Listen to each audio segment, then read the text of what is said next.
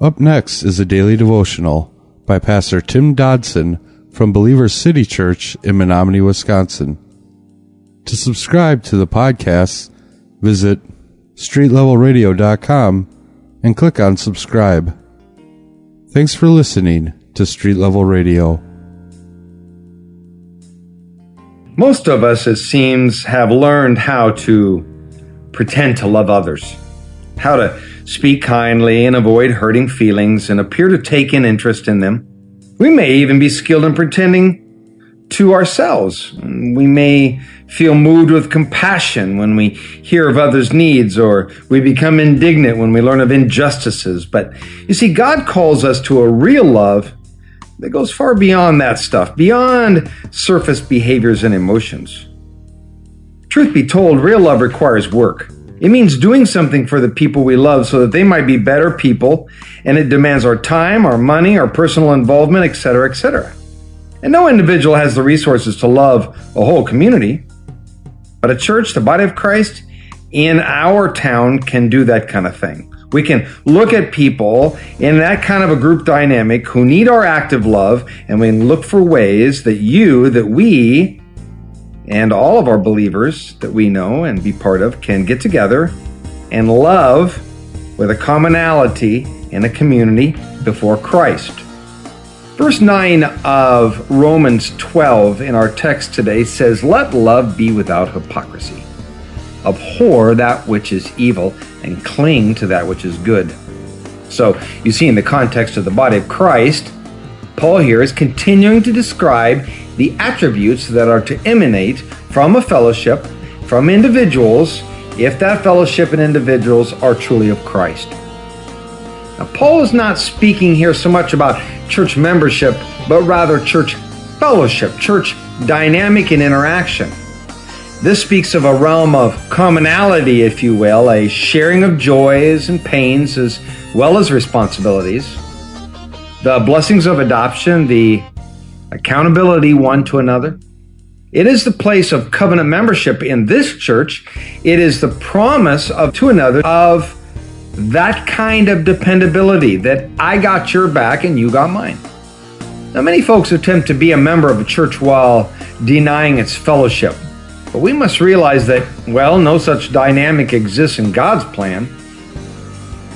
God says, let love be without hypocrisy. D.L. Moody once said that such is talking cream and living skim milk. I mean, any Christian who walks to faith for even a short time learns that love is the most important issue.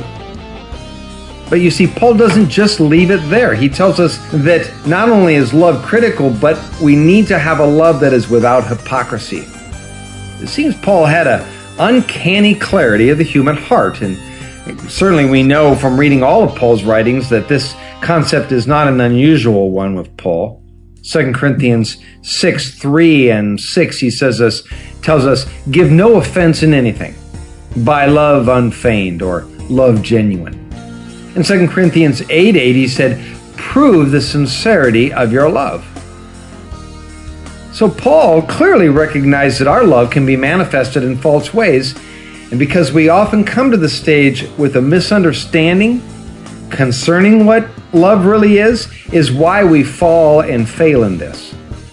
We often deal with people in the realm of human earthly love, what, what the human earthly ideal of what that love is. And that earthly love, at its core, is a version that is selfish and infantile. Scripture tells us that God is love, and that, moreover, He is the example of real, perfect love. This kind of love, you see, characterizes God's very nature. Thus, to manifest His love, we must realize and accept His version of love, not the world's version, and not force our concept into the picture. Now, we can know when we're kind of off base on this issue because our version of love seemingly, inexplicably, can include well, attributes of dissension and division and strife, and ultimately no lasting fruit. And we still call it love. But you know, that's not how God uh, loved in this world. And if it isn't the love he's looking for, then it isn't the love that is Christian. Abhor what is evil, he tells us. Now, that language is extreme in its implication, isn't it? We are to hate and literally detest all things evil. And on the flip side, to cling to what is good. Such language calls us away from this imaginary middle ground that we build, one that creates such ideas as stuff like, oh, I don't know, the end justifies the means, quote unquote. We cannot expect to be free from the draw of sin unless we literally despise all sin enough to move far away from it. Because, you see, human nature will always attempt to walk the line, to come just as close to the flame as possible without getting burned. That was a daily devotional by Pastor Tim Dodson from Believers City Church in Menomonie, Wisconsin. For more information on Pastor Tim Dodson or Believers City Church, visit believerstogether.com.